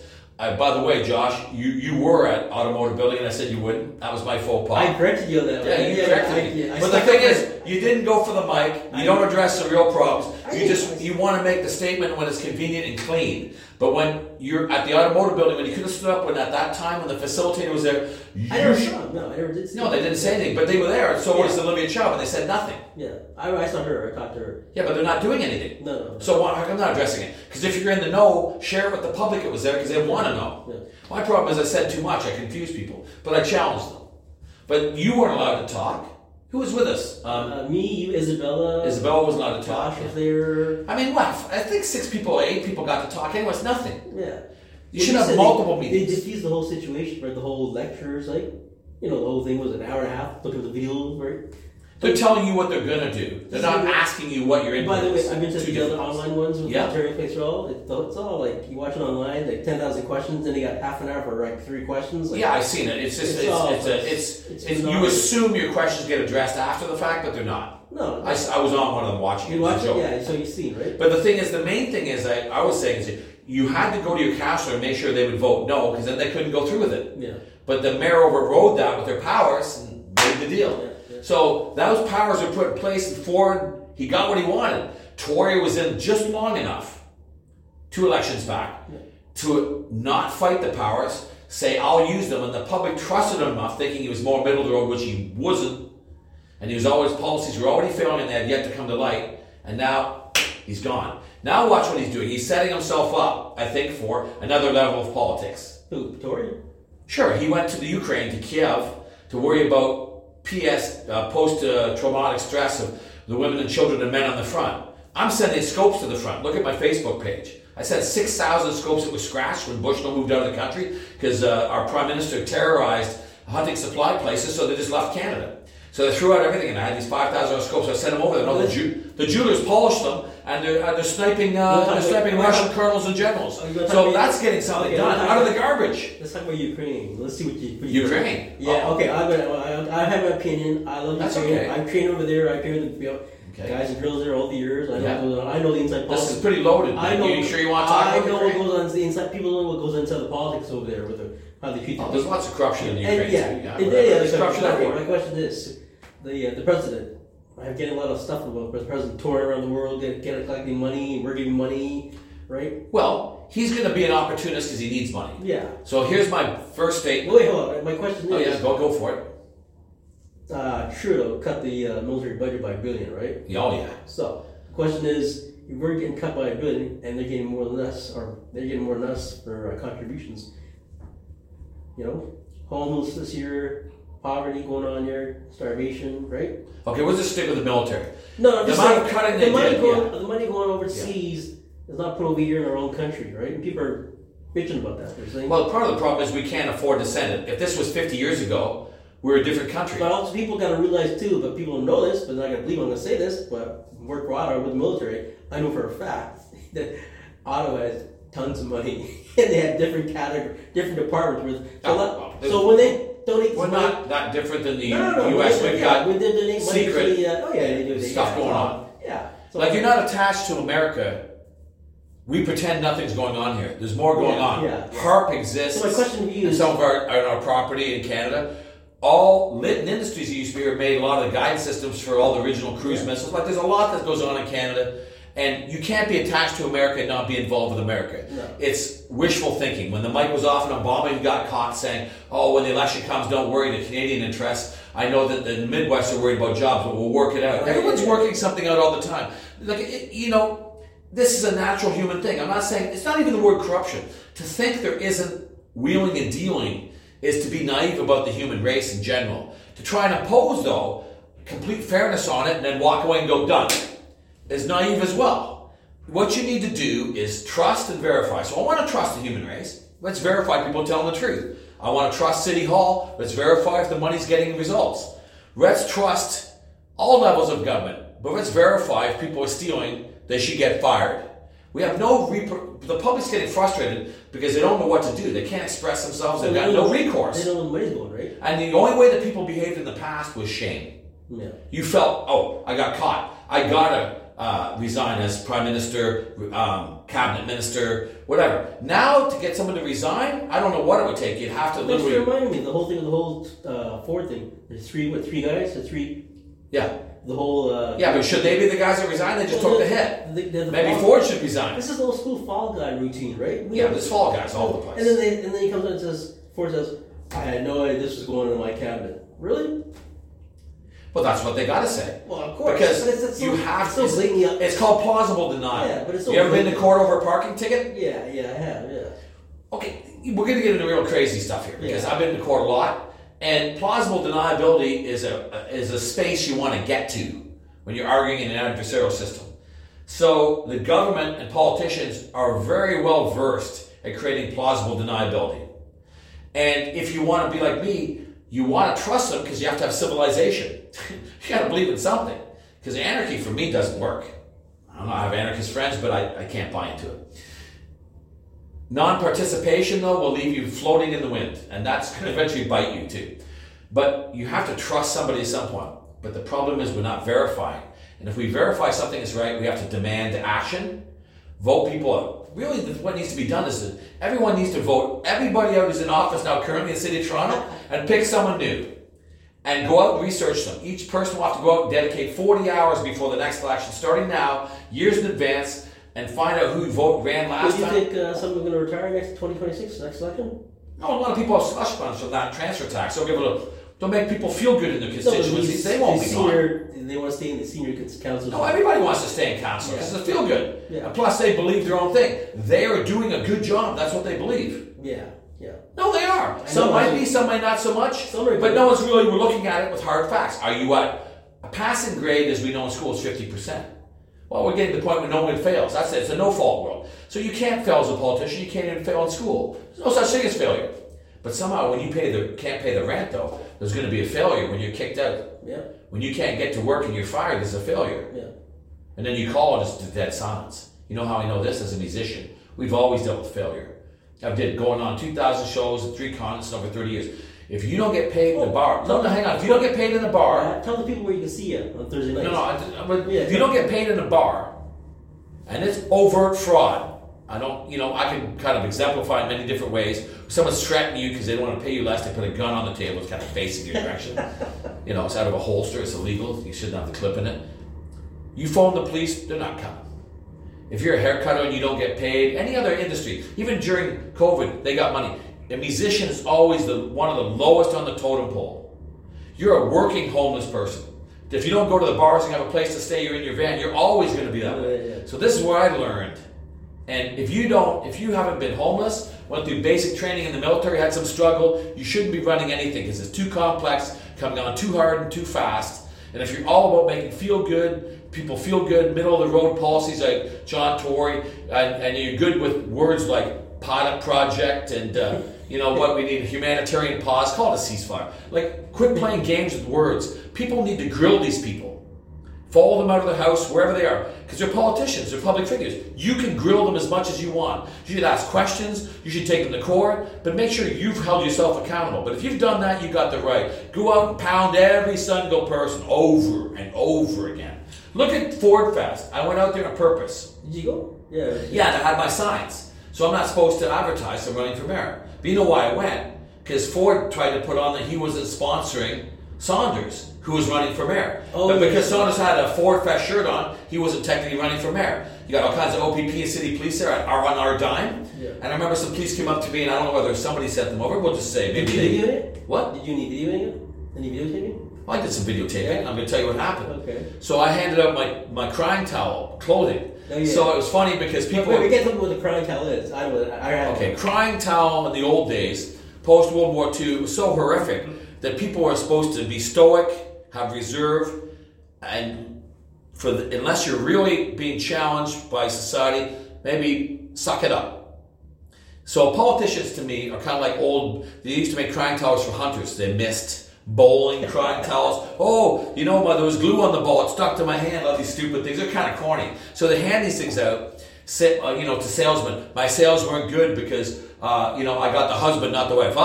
in the 40s or 50s. But the crying towel would have like 10 excuses on it. And if somebody was in the sales or um, in the bowling league was always complaining and they always had an excuse why they wouldn't get a strike, you go, there's your crying towel, wipe your tears, you know. that's what they're saying. The crying. What? The crying towel is to wipe Yeah, your tears for your whining. Yeah, yeah, yeah, yeah. So my thing with John Tory is I had things that he did. Then the second one was all the counselors, the crying towel. Is it, is it available to the public to watch? Well, go on my site. You see the picture. DAMayor dot, Yeah, yeah. uh, dot ca, dot C-A. You can download what, an 8 by 10 Yeah. You can buy both of them. Well, like so I put them on all this clothing I found in the garbage. And I got work clothing, so that was symbolic. So Yeah. first class printers of Danforth, great guys. These guys participated in a campaign. They volunteered their services. They put the, the, the thing on there for me. The towel, yeah. So I get free clothing, and then I put the crying towel on it. From the artwork to whatever, I had to claim all that because it was a value, but it was free. Yeah. So I could leverage against people where people like yourself, I had a little more leverage than you. So I went to Ford Fest and they handed them out. There's people in coveralls for mechanics and whites for restaurants Yep. and machinists, blue smocks. And they had crying towels, but because the Ford Fest are giving away hamburgers and people with bags of food, like just buying votes, feel good. Everyone's getting feeling good, you know, eating and having a nice ice cream. And I was giving out these things, and oh, I forget the name of one of the other uh, guys running for mayor. He was an activist. He was handing them out because people never read what it was on it. They don't read; they just get things for free. Actually, So we became like a it Mitchell was like- Toy. What? Mitchell Toy Yeah, might have been. Yeah, he's a young guy. with glasses. Yeah. Yeah, Mitchell Toy. Yeah. Mitchell was there and he started laughing. He's going, "Yeah, I like this." So we're handing them out, and people didn't even look what was on them. Meanwhile, I'm criticizing the very event they're going to, and criticizing Ford that he had like a remote control that was a robot. Saunders had a thing on his hand, and uh, a few of the other his constituent people running for office had a little thing in their head. Like he's on hanging off uh, CN Tower like King Kong. You know, because satirical uh, criticism like that is not slander. That's existed. It's in the paper all the time. No, but that's existed in, in England and North America and British Commonwealth. It's in our culture. You know, so you don't see many cartoons in the paper anymore. You know, the funny thing is, people got offended by that more. I got more trouble because of me poking fun at them. They couldn't laugh at themselves, you know, because I had no other means to get through. But when you laughed at them, they're upset. What, me? You're laughing at me? The hero of uh, mankind? Oh my goodness. They're, they can't take a joke. How are you going to negotiate with Doug Ford if you can't take a joke? But yet, the ex chief of police, here's the best thing. He's there, so he's te- he's obviously running for election. Yeah, yeah, yeah. A lot of other people, but because I'm overt with my signs, I told the guys hold the signs up when the TV cameras got Ford on stage, so you're going to see my signs. So they came over and told me to get rid of them. There's handlers keep as Ford goes through the crowd, undercover cops and special security. So I get hassled, and I just said that's the whole point. And they go, well, we could arrest you. I go, I want you to, because I know. But so shouldn't the ex-chief of police know what the law is? You get, that's going to fly that he's not running for office. So I said, by for God's sakes, handcuff me and maybe taser me. Don't put the boost to me. Kind of fake a kick like a like a stunt double, you know. But you know, I want you to take me down because if I'm doing something illegal, how is it the premier in the city of Toronto during an election with someone who's running for a mayor? Mm-hmm. How are they? How do they not know the law? But you're here as the police because you know the law. But they didn't arrest me. They just took off. They took off there. Yeah, well, they don't want to arrest me because then, in theory, I'm talking in front of, and even uh, Rebel News, Rebel News, my behind. They said, get a hold of me. There's some people they'd interviewed that running for mayor. I got, oh, we'll get a hold of you. I waited two months. Finally, when I'm there, they did interview me. They used a little snippet of me. I, I muscled my way in.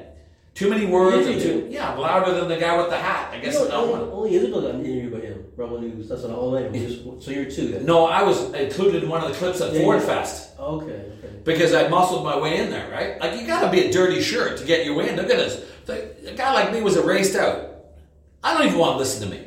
I got a bad haircut. I'd rather, you know, I said, even I said if I had a choice, I might have voted for Sarah yourself. Look, let's be practical about this. They were breaking the law at Ford Fest, so I wanted to go to civil disobedience and break the law. The joke is they were too dumb to know what was on the Tory uh, my crime tell. So if you look at my YouTube channel, there's people running around with all these things Yeah, and lined up in smocks. You can see them all dispersed in the crowd. Like these guys think they're geniuses, but what they're really just is doling out the money in the form of free hamburgers, ice cream cones, and hot dogs. What they're doing is feel good with Did music some, and did you get some hamburgers? Did you get some food? I don't want their food.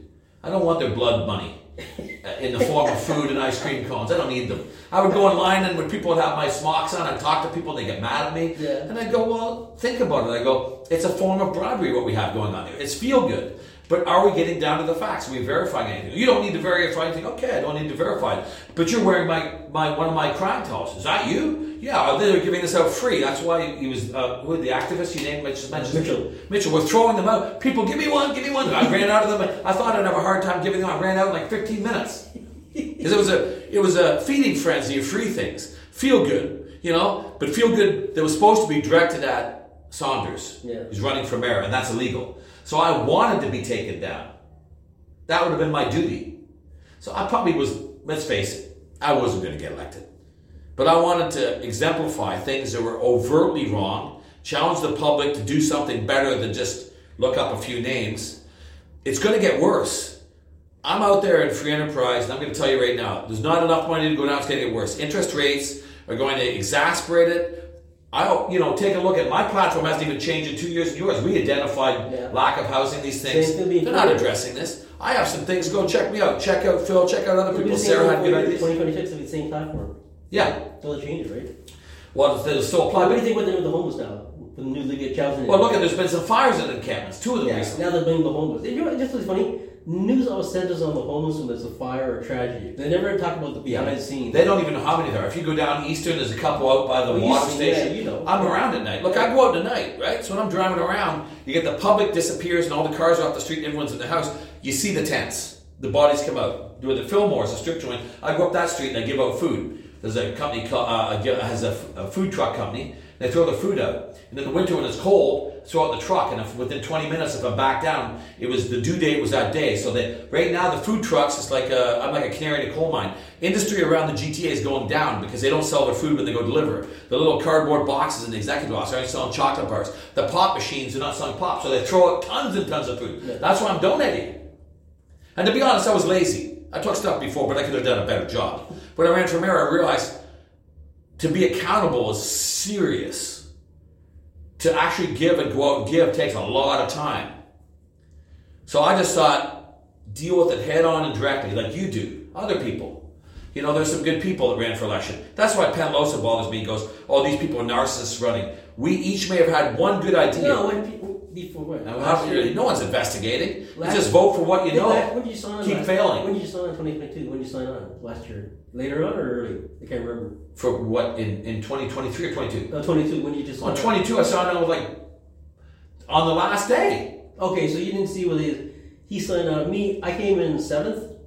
I signed on back in May. Then Sarah came after me, and then Penn Wilson came on shortly after. And he went on. Just, but I like it. I don't have nothing against the guy. I met him a couple times. Good guy. I think he thinks he's doing a good job, Well, but he promises more than the GDP no, of Ontario. was- How the hell are you going to pay for was that? on, on every Mental. Media, every media coverage covered. He went on CP24 and he made the statement like like you do, like you said.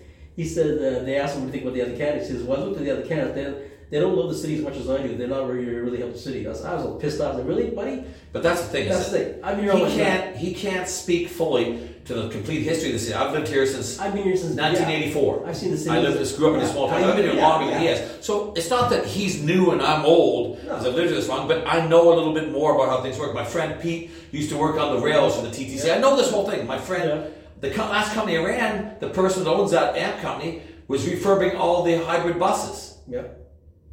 The TTC can't even afford to do it. Otherwise, the whole hybrid bus fleet would be out. It would be out of war. It's out of warranty now because Daimler's company No. Orion went bankrupt, and he's fulfilling. Um, he's keeping these buses on the road because the TTC can't.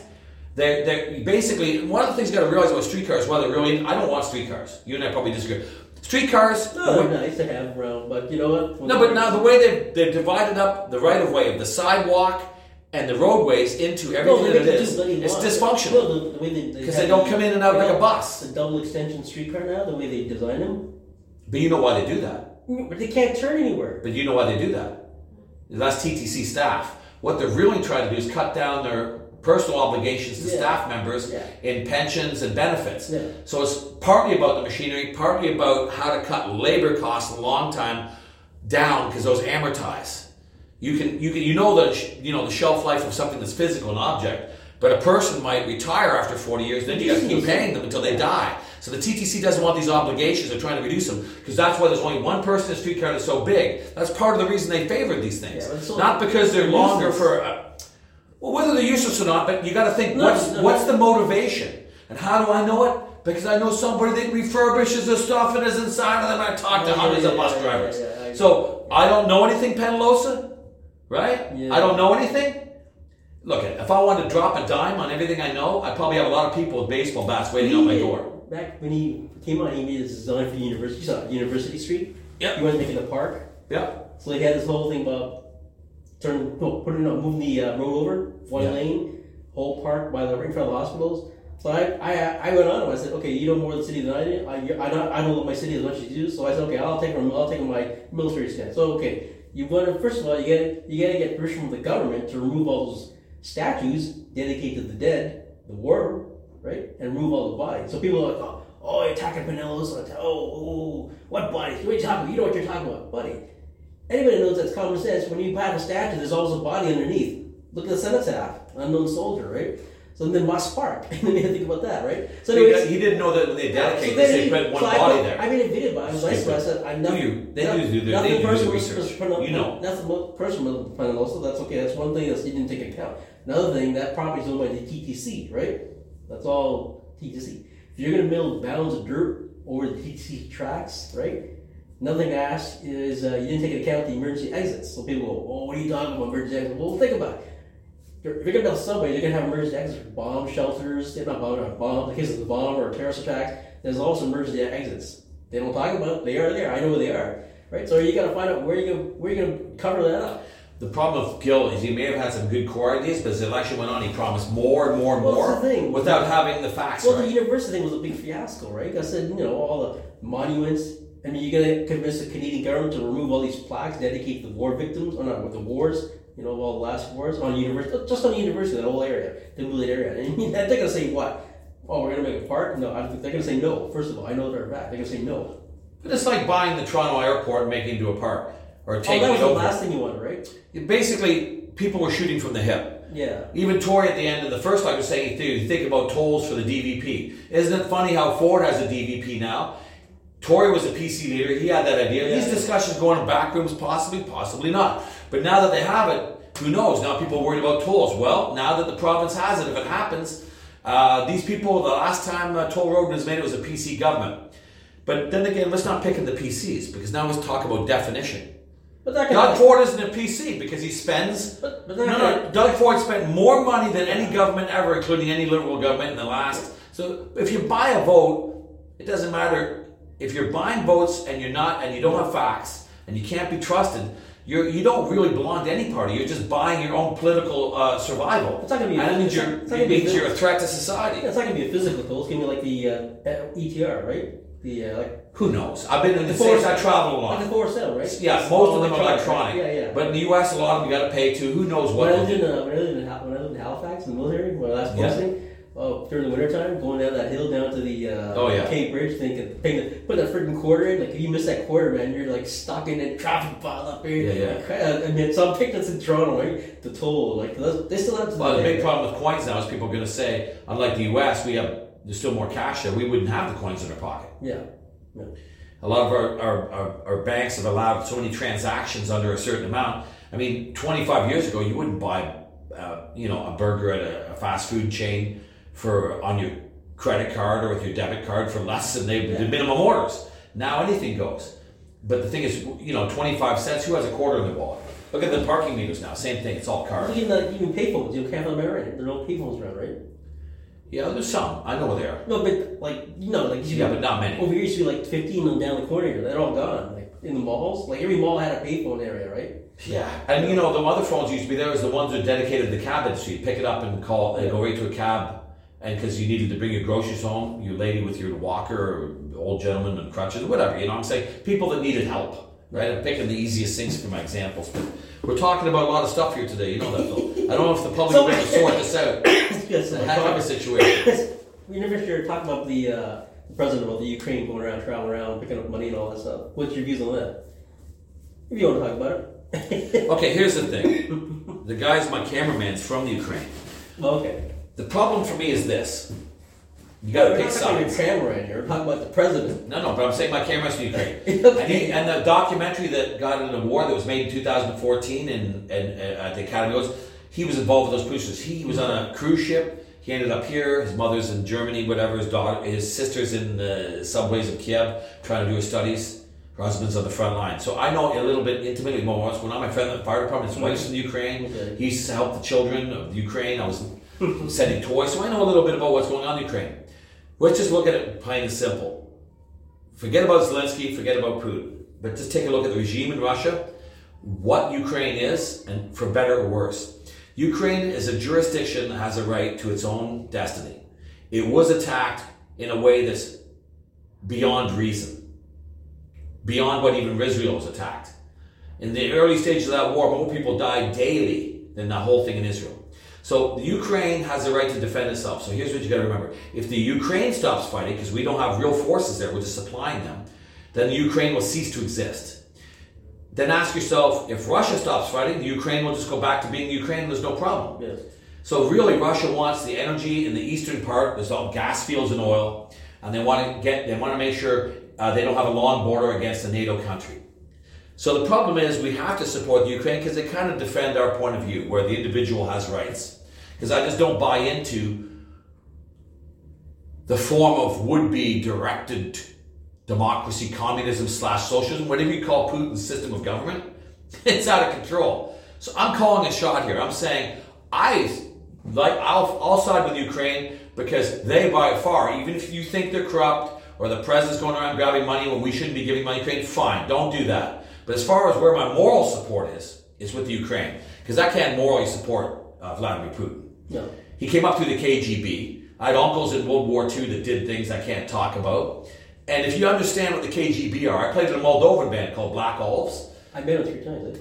What's that? I met him three times. Oh yeah, yeah, oh, yeah. So, so, so the bottom line I is, mention too many times. yeah. So the bottom line is, is that uh, the strange thing is, is that uh, you know somehow we delude ourselves that oh Putin was threatened, we shouldn't have threatened him.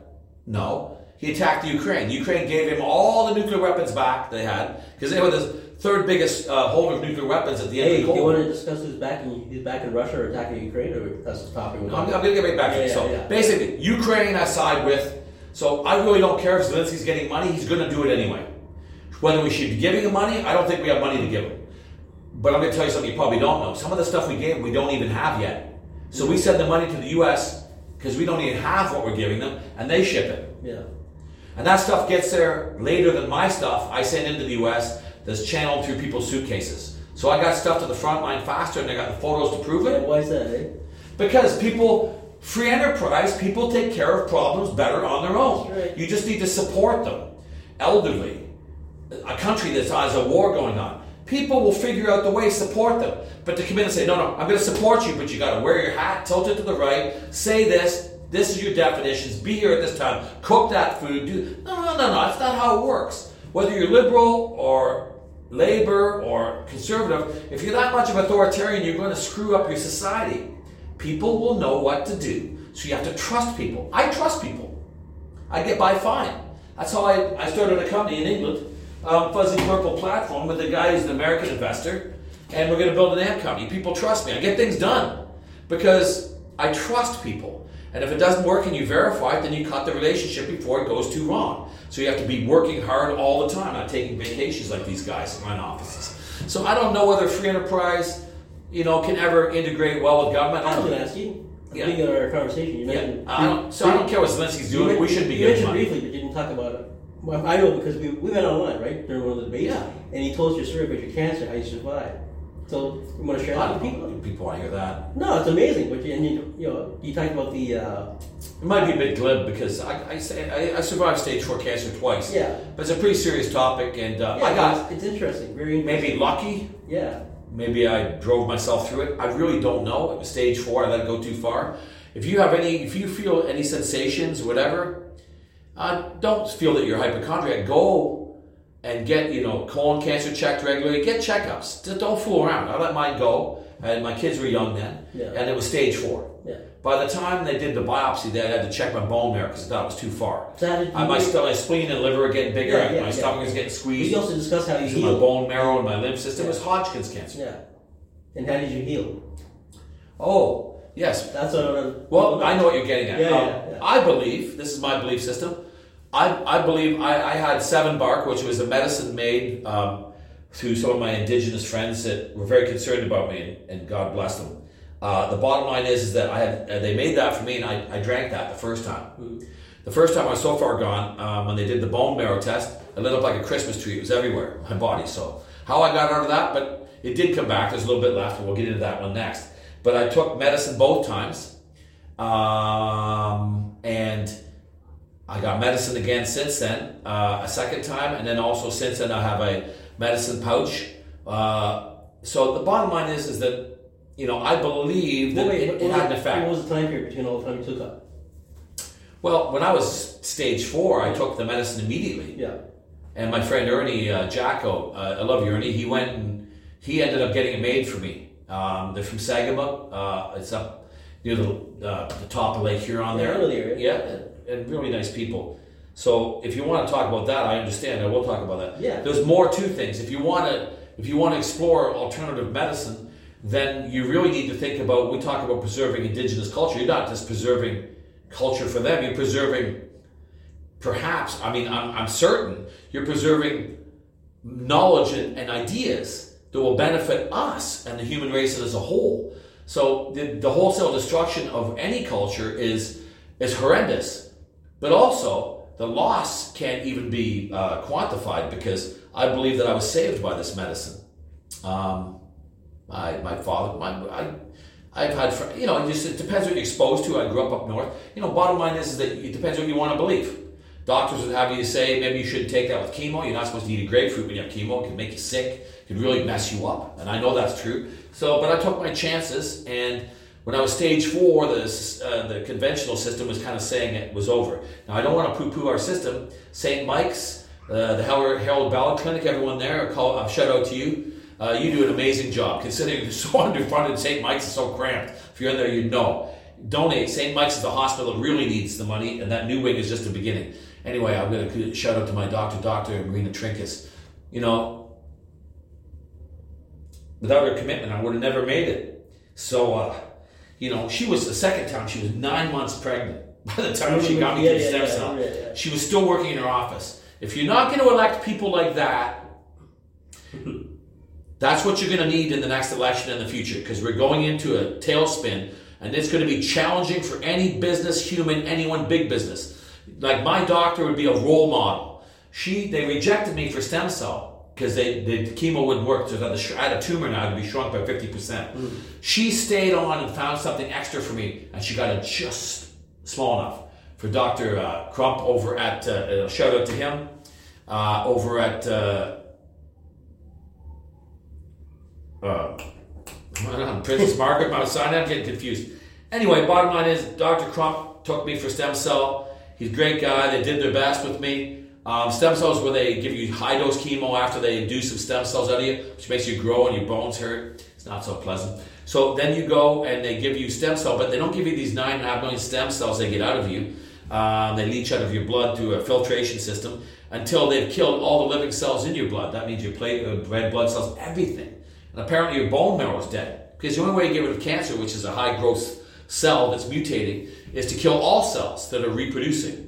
So not all cells are reproducing in you at some point, but you can live. So in fact, there's nothing growing or reproducing in me or could reproduce. They were only going to ever start to die. And I suppose if I'd never had my stem cells put in me, even if my immune system didn't catch a cold and kill me, or if my body didn't catch a cold and get killed because my immune system couldn't defend me, ultimately at the end of the day, Oh, I think we're down to 13, 14, two hours left. No.